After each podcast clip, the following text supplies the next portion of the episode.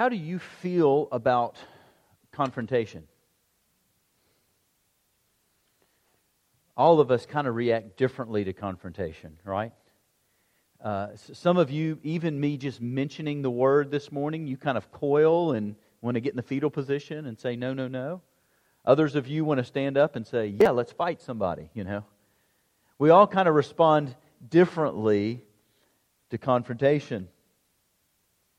In, in our world, conflict is inevitable. Conflict is inevitable because there is a such thing as right and wrong. There is a such thing as truth. Any narrative in our world that says that we can be in a world free of conflict is, is, is a false narrative.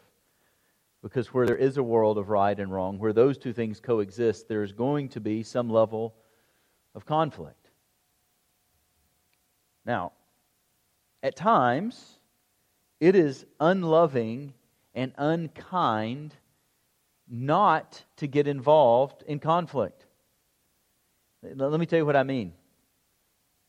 Let's just pretend for a moment that you had a 14 um, year old son and a 10 year old son, and the older son was wailing on the younger son. It is unloving and unkind as a father or a parent not to use your authority to get into the middle of that and to break that up. There comes a point as a parent where you've, you've got to intervene, you've got to have confrontation. What about this? You know, many years, um, for those of you who don't know, I have, uh, I'm uh, also a marriage and family therapist. Um, before I came here, I had a practice, and um, one of the things that happened quite frequently, unfortunately, was that sometimes in marriage counseling, a man would come in and I would find out that he had been abusive towards his children, or that he had been abusive towards his wife how unloving and unkind would it be for me not to confront? Because I'm in a position of authority where not only can I confront, but I can also help and, and make sure that those who are needing of protection can be protected. This morning, in our text, what you're going to see is Jesus willfully getting himself involved in a confrontation. What you're going to see, I hope by the end of this morning, that what you're going to see is that this is this confrontation that Jesus gets into is not something that just kind of happens to him, but this is Jesus coming in in all of his authority and confronting the Pharisees. If we miss this, if we miss this idea that Jesus is purposefully confronting the Pharisees and that for Jesus something is going on that is so worth it that he's willing to get involved and get willing to get in this confrontation. If we don't understand that, we are going to miss the point of our text this morning. That some things are worth fighting for. And Jesus is getting right after these Pharisees. And what's at stake? When we see that, it makes all the difference. Now, what's interesting here, if we just look at what's going on in the text, fairly simple and fairly straightforward. This is common in this day. The disciples and Jesus were walking. They were going from one place to the other, and they were walking through a grain field. And this would have been common. And as they were walking along through the grain field, the disciples uh, were going through, they were hungry, and so they were taking and they were taking uh, part of the grain and shucking it and eating it. And this became the center stage for this confrontation. It became the center stage for the confrontation because, according to the Pharisees and according to the law, because it was the Sabbath, um, what the disciples had just done is they had done some work. They had harvested, they had winnowed, they had plowed by taking grain in their hand and eating it. Now, I want to ask you do you see the injustice of this? Do you see why Jesus would go in and fight here? I think it's hard for us to understand what's going on, and I want to unpack it this morning. I think sometimes in our American minds, we see this and we're like, oh, well, maybe what's going on is that these disciples were stealing food. Because in our day and age, if you owned an apple orchard and I came in your apple orchard and stole, took an apple off the tree, we would consider that stealing. But in this day and age, it wasn't considered stealing. In fact, there was a law in the Old Testament that said that you should leave out grain, leave out part of the harvest, so that people coming through could take something and eat. It wasn't about stealing, there is something much deeper. And so, what I want to ask you this morning is what in the world is the reason for the confrontation? Why in the world would Jesus get so up in arms when the Pharisees came to him that he's willing to have this confrontation with them. I learned a valuable lesson uh, a couple weeks ago. And that is this that sometimes, probably all the times, things are designed in such a way um, that they need to be centered or ordered properly in order to work the alternator went out in my truck, and so I had to get it fixed. And I got the alternator fixed, and I got it home, and I noticed a little bit of a doom, doom, doom sound, and, you know, uh, I ignored that. Uh, as Casey got into the truck, it was a much louder doom, doom, doom sound, and she opened the hood, and what she saw was the belt that goes around all kinds of different things. You see how mechanically inclined I am. That little belty thingy wrapped around thingies in the engine was shredded. And so, as I, I, called some friends over or talked to one on the phone and one came over, one of the things we realized was that the belt wasn't centered on the pulleys. And so, because the belt wasn't centered, it frayed. And, and so, we had to replace the belt. And so, one of the things that my friends both taught me is they were talking to me about putting this belt on, and one of them realized, I better go over there. Um, was that if you didn't put the belt back on the right way, the consequence of that is that the engine would fail and ruin the truck. So things have to be centered. Things have to be, they have to be in the right place. They have to be in the right order. And what we see in our text this morning is that these Pharisees that are coming alongside Jesus, these Pharisees that are, that are around him, that what Jesus is going to tell these Pharisees is that your life, the way you're living, and your philosophy of living is misordered. And if you keep going this way, things are going to completely fall apart. Now, this isn't a new problem for Jewish people. We see all throughout the Old Testament. In fact, if you just Google um, Old Testament sacrifice, God doesn't uh, want your sacrifice. All these passages will come up over and over and over in the Old Testament. What we see is that God is telling his people, I don't want your sacrifices. Now, let me ask you this. In the Old Testament, was the sacrificial system bad? No. It wasn't the problem of bringing the sacrifice. What was the problem? The problem was the heart behind it. The problem was what the people had turned this into. The problem was is that this had gotten extremely disordered. They had missed the point. And in our text this morning, as we're looking at this whole idea of the Sabbath, we see that the Pharisees have greatly missed the point. Now, what I do want you to see, and, and you should know this if you're staying with us in our Bible reading plan, as we were in Exodus chapter 20, you read the Ten Commandments, and this is where God had given Moses, spoken directly to Moses, and inscribed the Ten Commandments. And, and here's what we have. Verse 8 in chapter 20 Remember the Sabbath day to keep it holy.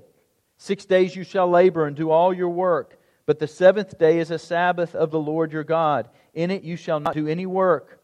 You or your son or your daughter, your male or female servant, or your cattle, or your sojourner who stays with you. For in six days the Lord made the heavens and the earth and the sea and all that's in them, and rested on the seventh day. Therefore the Lord blessed the Sabbath day and made it holy. So what we see is that these Pharisees understood that this commandment from God was important. But what we're going to see, the problem is that they had taken it and made it something that it was never supposed to be. You know, one of the things that happened with rabbis and teachers and with the Pharisees is that they viewed the law as so important. They viewed keeping the law so important that they wanted to make sure that they could stay pure. They wanted to make sure that they could do the law. And so what they did is what we call they built hedges around the law. What I mean by that is that they said, okay, if this is the core principle, we, we, we want to start to create this structure, so we want to make sure that we never violate that. An example of that, a modern day example of that, would be that I had a friend in college, and he, it was a, it was a big deal. This is good. He wanted to keep himself pure when it came to, came to his dating relationships. And so, what he would do is that when he would go on a date with a young lady, he would take his Bible and he would sit it on the console next to him so that it would always remind him of, of keeping himself pure. And so, you know, he would say, you know, so when I reached over to grab the hand of the young lady next to me, I wanted to have to reach over the Bible so that I would have to think through that. This is kind of what the Pharisees were doing. Uh, let me, let me take it to another example before we come back to the Sabbath law. Do you remember in our reading recently in Exodus where it said, um, You shall not boil goats in the milk of their mother? Do you remember that? Are y'all keeping that law? We're not doing that this afternoon, right? There's no crock pot with mothers and goats? Okay, just making sure. The point of that was there was this Canaanite um, uh, occult ritual that had to do with you know goat's milk and boiling the goat and the mother of its goat's milk. And so so god was was was keeping his people pure and giving this law. And so what happened is over time in order to protect that that the rabbis and the teachers of the law uh, one, one of the things that it came to was they said this all right look we want to make sure we keep the law and so what we're going to say is don't drink goat's milk and eat goat meat in the same meal. Because what may happen that makes you unintentionally violate the law is that in your stomach, the meat and the milk mix, and you've just boiled goats in goat milk. Even to this day, even to this day, there are many in the Jewish tradition that will not eat meat and dairy in the same meal, and, and in a lot of places you have milk dishes and meat dishes in the Jewish community. This is a way of hedging and protecting the law so that somebody doesn't unintentionally stumble into that. Now, when we come to the Sabbath, when we come to the Sabbath, there's this effort, and, and there's all kinds of writings on this of what rabbis would do, and in this day and age, uh, this was going on what rabbis would do to do two things. One is to hedge the law, the other one is even to define. Think about this what is work? What is work? According to the Mishnah, you can write one letter, but you can't write two letters. So, how do we translate that into emails? Can you open your computer and respond to one email and not two? And then there were other things like this. I'm going to see how many sinners we have this morning. Who has groomed their fingernails today. Okay? If you do that on the Sabbath, you're a sinner. You violated the law. What about plucking out hair? Has anybody, you know, uh, at, at 42, I'm 42, I'm already getting these really weird hairs like in my ears. I don't know if I plucked one this morning or not, but I could have. Been like, ding. Violated the law. If we had time, I'd pull out my phone. And the reason I would pull out my phone to look is to see how many steps I had taken. Do you know how many steps you could take on the Sabbath before it was considered work? 2,999. Do we have sinners in here? Unless you made provisions that you could you could walk 2,999 steps, and if you had provisions, certain provisions, you could then partake of those provisions and then go back uh, so that's where you could return home if you accidentally got too far out and didn't want to violate the law and couldn't come back forward. Got kind of crazy. My friend, who kept his Bible on the console, at one point told me that in his whole college experience, his Bible never came out of his car. He never read it.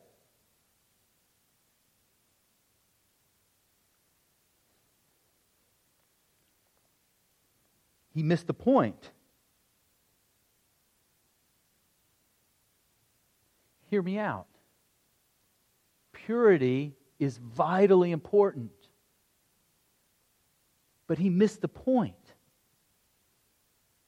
One of the places that I see this sort of Pharisaical um, attitudes with law keeping, one of the places that I see it the most is within our youth programs.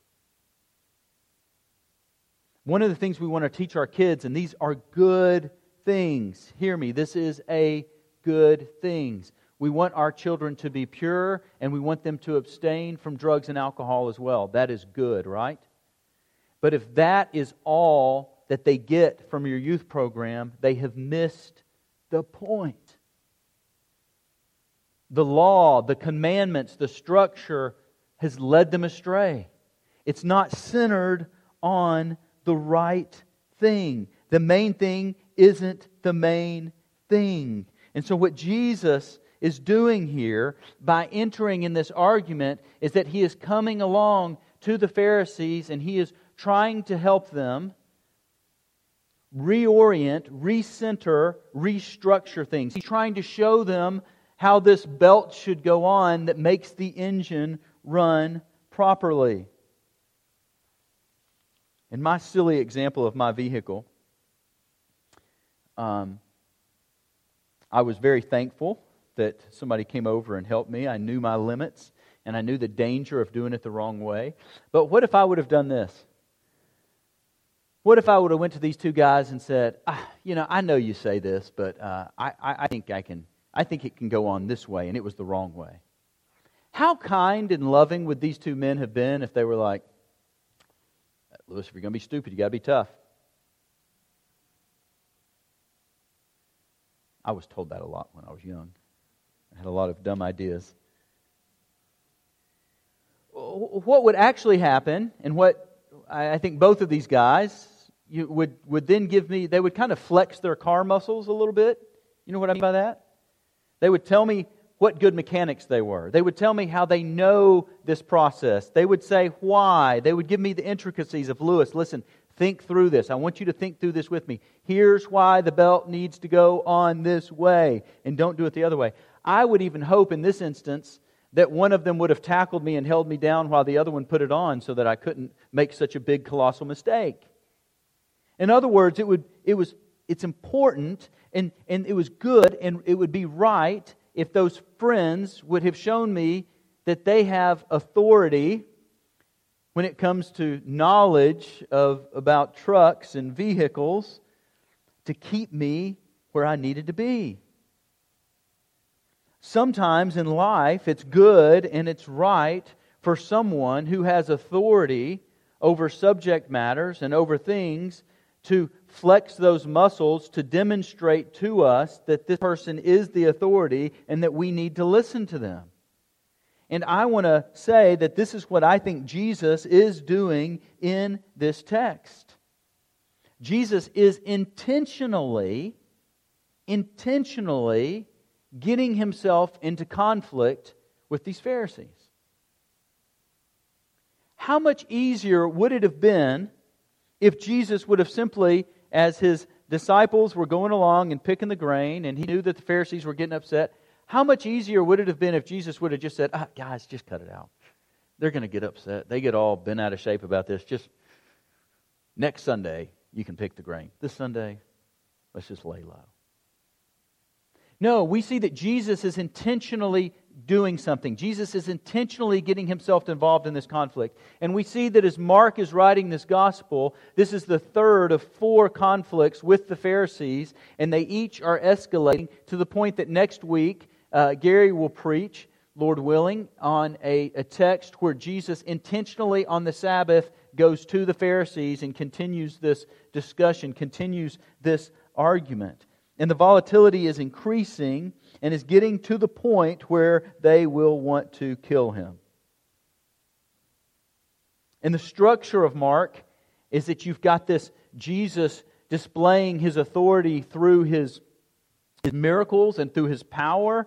And it rubs against the Pharisees and it reaches this boiling point to where they want to kill him. And then Mark kind of goes back and talks about, gives us Jesus' teachings, and then it does the same thing. It reaches this boiling point. The Pharisees are here, they're waiting, they're watching. And you may ask yourself, with so many laws, with so many rituals that they have, why in the world would they go after this one? Why in the world would they look at the Sabbath as the one in which they're really going to sock it to Jesus? And the reality is, is because they thought they had him. By this point in time, the mark of a Jewish person after the exile, where the Jews were dispersed, um, the mark of being Jewish, a really good Jew, really, there were two things, two things that they did the dietary laws and the Sabbath laws. And this kind of marked them. This kind of was their uh, identity. This is what it meant to be Jewish. And so what happened here is Jesus, as his followers, violated the Sabbath laws. They looked and said, uh huh, we got you. We got you. Some Jewish teacher you are. You can't even possibly think yourself a good Jewish teacher if you allow your disciples to violate this thing that is so vitally important to who we are. The Messiah would never do something like this. Look at verse 23 and 24. And it happened that he was passing through the grain fields on the Sabbath. His disciples began to make their way while picking the heads of grain, and the Pharisees were saying to him, Look, why are they doing what is not unlawful on the Sabbath? And Jesus does something really fascinating here. He uses this moment to display his authority and his power. Look, look, look, look deeply here at what's going on. Look at verse 25. Jesus' response. And he said to them, Have you never read? Jesus says, Have you never read? Now, who were the Pharisees? The Pharisees were these the most learned individuals about the Torah and the Old Testament and the law. They were sharp. They were the ones that were interpreting the law. They were the ones that were arguing the finer points and the finer details of the law and of the Old Testament scriptures. And Jesus goes right after them and says, Have you never read? This is an assault on who they are. This would be akin to me going to a mechanic and saying, Have you never seen a serpentine belt? Same thing, except deeper because this is who they are. They are teachers, and Jesus is getting ready to teach them. Let's look at the second thing that happens. Look in verse 25 through 27. He said to them, Have you never read what David did when he was in need? He and his companions became hungry. He entered the house of God in the time of Abiathar and the, the high priest, and he ate the consecrated bread which is not lawful for anyone to eat except the priest, and he also gave it to those who were with him.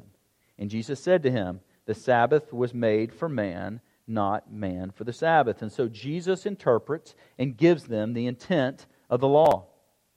And Jesus uses this Old Testament example of a time when David was hungry and he goes to the priest, and this was you know, seems like a big no no of giving the consecrated bread on the Sabbath to David and his men for them to eat.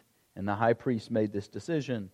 And so, what Jesus is saying, he is showing a flaw in their philosophy that the Sabbath was never meant or intended for people to walk away hungry or for people to starve. It wasn't the point of the Sabbath. The Sabbath was made for man and his good. That when God created the world, when God rested on the seventh day, he did so as an example. God didn't need rest. He knew that we needed rest. And so, in his love and his care and his kindness for us, God said, On the seventh day you shall rest. This is a grace gift given to us as God's people. It was never meant, it was never meant for man to be made for the Sabbath, meaning that for the Sabbath to be a way that we earned favor, or for the Sabbath to be a way that we display how great we are, or for the Sabbath to be a way that we work our way into salvation. This is not what it is supposed to be.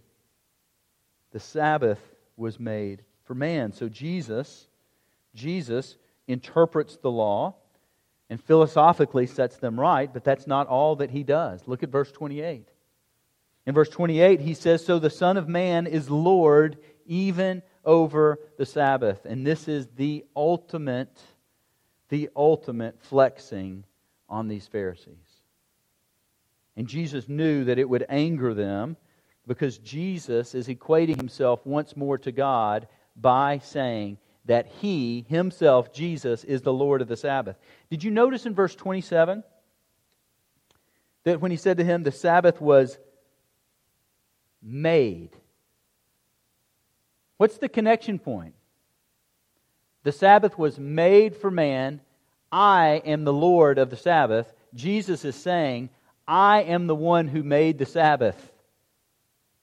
Jesus is flexing his muscles and showing his deity and saying, I am the Lord, the Creator, the one who co created the world, the one who co created the Sabbath. And again, think about this.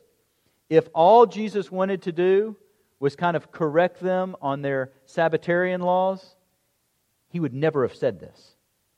He would never have said this. So, what's the point of this text? And, and how do we apply it? What's going on inside of you right now? Are you sitting there saying, okay, Lewis, tell us what we can and can't do on the Sabbath?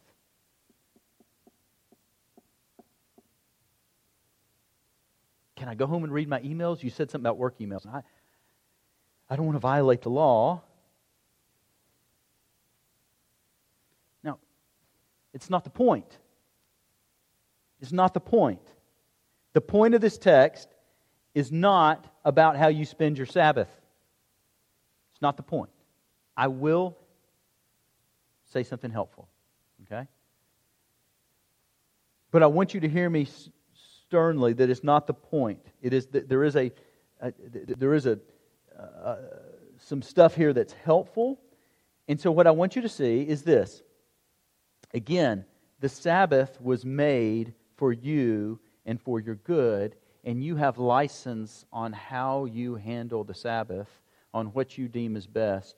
And the goal is, is that God loves you so much that He wants you to spend a day in resting and relaxing and focusing and worshiping. And how you do that, God gives you some freedoms in that. One pastor said this. He said that if you sit all day long in your job, you should probably get up and go for walks. That would be a good way to spend your Sabbath. Uh, and then he said if you are the if your job has you laboring all the time, you should probably sit in your chair if you have a chair uh, and relax. And this is good but this is not, this text is not about how we are to live in the Sabbath in the New Testament. This isn't a text that tells us about should you go to a restaurant after church? Is Chick fil A better than Guthrie's? This isn't what this text is about. This text is about something bigger. And I want you to look closer. I want us to look closer at what's going on in this example that Jesus uses of David. And there's something man, if you were to go back and study this passage in 1 Samuel, there are a lot of strange things going on in this passage. It's, it's fascinating to me that this is what Jesus quotes and uses. Uh, you, you, know, there's questions about was, was David misleading the priest as he went in and uh, said he was hungry? And uh, there's questions about, uh, you know, the priest seems really scared of David. And there's just all these things going on. But I think what's going on in this text, and I think what Jesus was trying to communicate, and what I think that the Pharisees understood is this. When David went into the high priest, when David was looking for food, David couldn't just go into the temple himself and get the food. David had to go through the high priest. The high priest had the authority to give David the food. And what Jesus is saying is that I have the authority over the Sabbath. The laws, the rules, the regulations, they come through me. Again, this is Jesus flexing his authority. And please, let's not miss the first phrase in verse 28 when it says, The Son of Man is Lord even over the Sabbath. The two times that Mark uses this term so far in this book to talk about the Son of Man, one was in uh, this chapter in verse 10, and here it is surrounding the authority of Jesus Christ. So this text is not about how we work out um, our Sabbath and how we do our Sabbath. This text is a text that is mainly a proclamation, and it's a proclamation about the authority of Jesus Christ. And again, think about this. I know as I began studying this text, the impulse that I had real quickly got turned from the authority of Christ to what should I do on the Sabbath?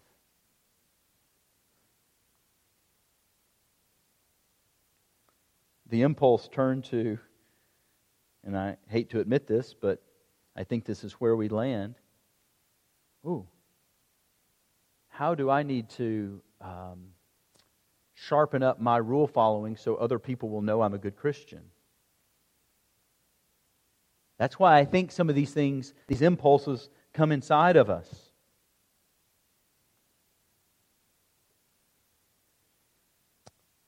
As I began, I asked, I said that sometimes it's really good for confrontation, especially when something major is at stake and something that matters and is worthwhile. And as Jesus is entering this debate, as he's entering this, something major is at stake. And there's a reason for this, contra- uh, this confrontation. And that we are to see the power and the strength as Jesus proclaims who he is. And I think there is this picture here that is just beautiful that sometimes we miss. And I don't want us to miss this this morning. That as Jesus is confronting these Pharisees, as Jesus is being confronted by them and then enters this confrontation, what we see, what Jesus is saying to the Pharisees in this text is that he has the power and the strength to take their broken system, their misaligned system, their uncentered system, this law that they had turned upside down, that Jesus has the power and the authority to lift it up and turn it right back up and set it in its proper place. It's not that this, the Sabbath law is bad. It's not that this commandment is bad. It's that it's misplaced. And Jesus has the power to lift it and to lift the burden. Lift the burden of law keeping to earn your way to salvation. That Jesus has the power and he is willing and he has the authority to lift this off of them and lift this off of us. And what he does with that is that he takes that burden and he puts it on himself and he takes it to the cross so that we don't have to carry that burden because guess what? We can't carry it. I view what went on here. I know Jesus is sharp and he is stern with the Pharisees, but I view this as an act of love. Because as he is confronting these Pharisees, he is telling them, You can't do it. You've got it wrong. He lifts that, He puts it on Himself. And in the cross, in the cross, He reconciles us to God so that we know that our reconciliation with God is never based on our own strength, because we would never make it if it was. That our reconciliation with God is based on the work of Christ on the cross. And it always has been, and it always will be, that we are reconciled to God by grace through faith. Wasn't that the reason in the Old Testament that God said, I don't want your sacrifices? Because they weren't coming to Him in faith, they were coming to Him in works. And what a folly that we would stand and think we were strong enough to, to do something to earn our way when God made the way. So when we look at this confrontation over the Sabbath, Jesus looks and says, No, the Sabbath is a way for you to flourish. It's not a burden for you to bear. And my question for you this morning would you see Christ as not only giving you that loving gift of the, the Sabbath, the day of rest, but as Hebrew puts it, the ultimate rest? Would you enter into that rest this morning? Let's pray. Heavenly Father, we give you praise, who is able to do far more than we could ever think or do.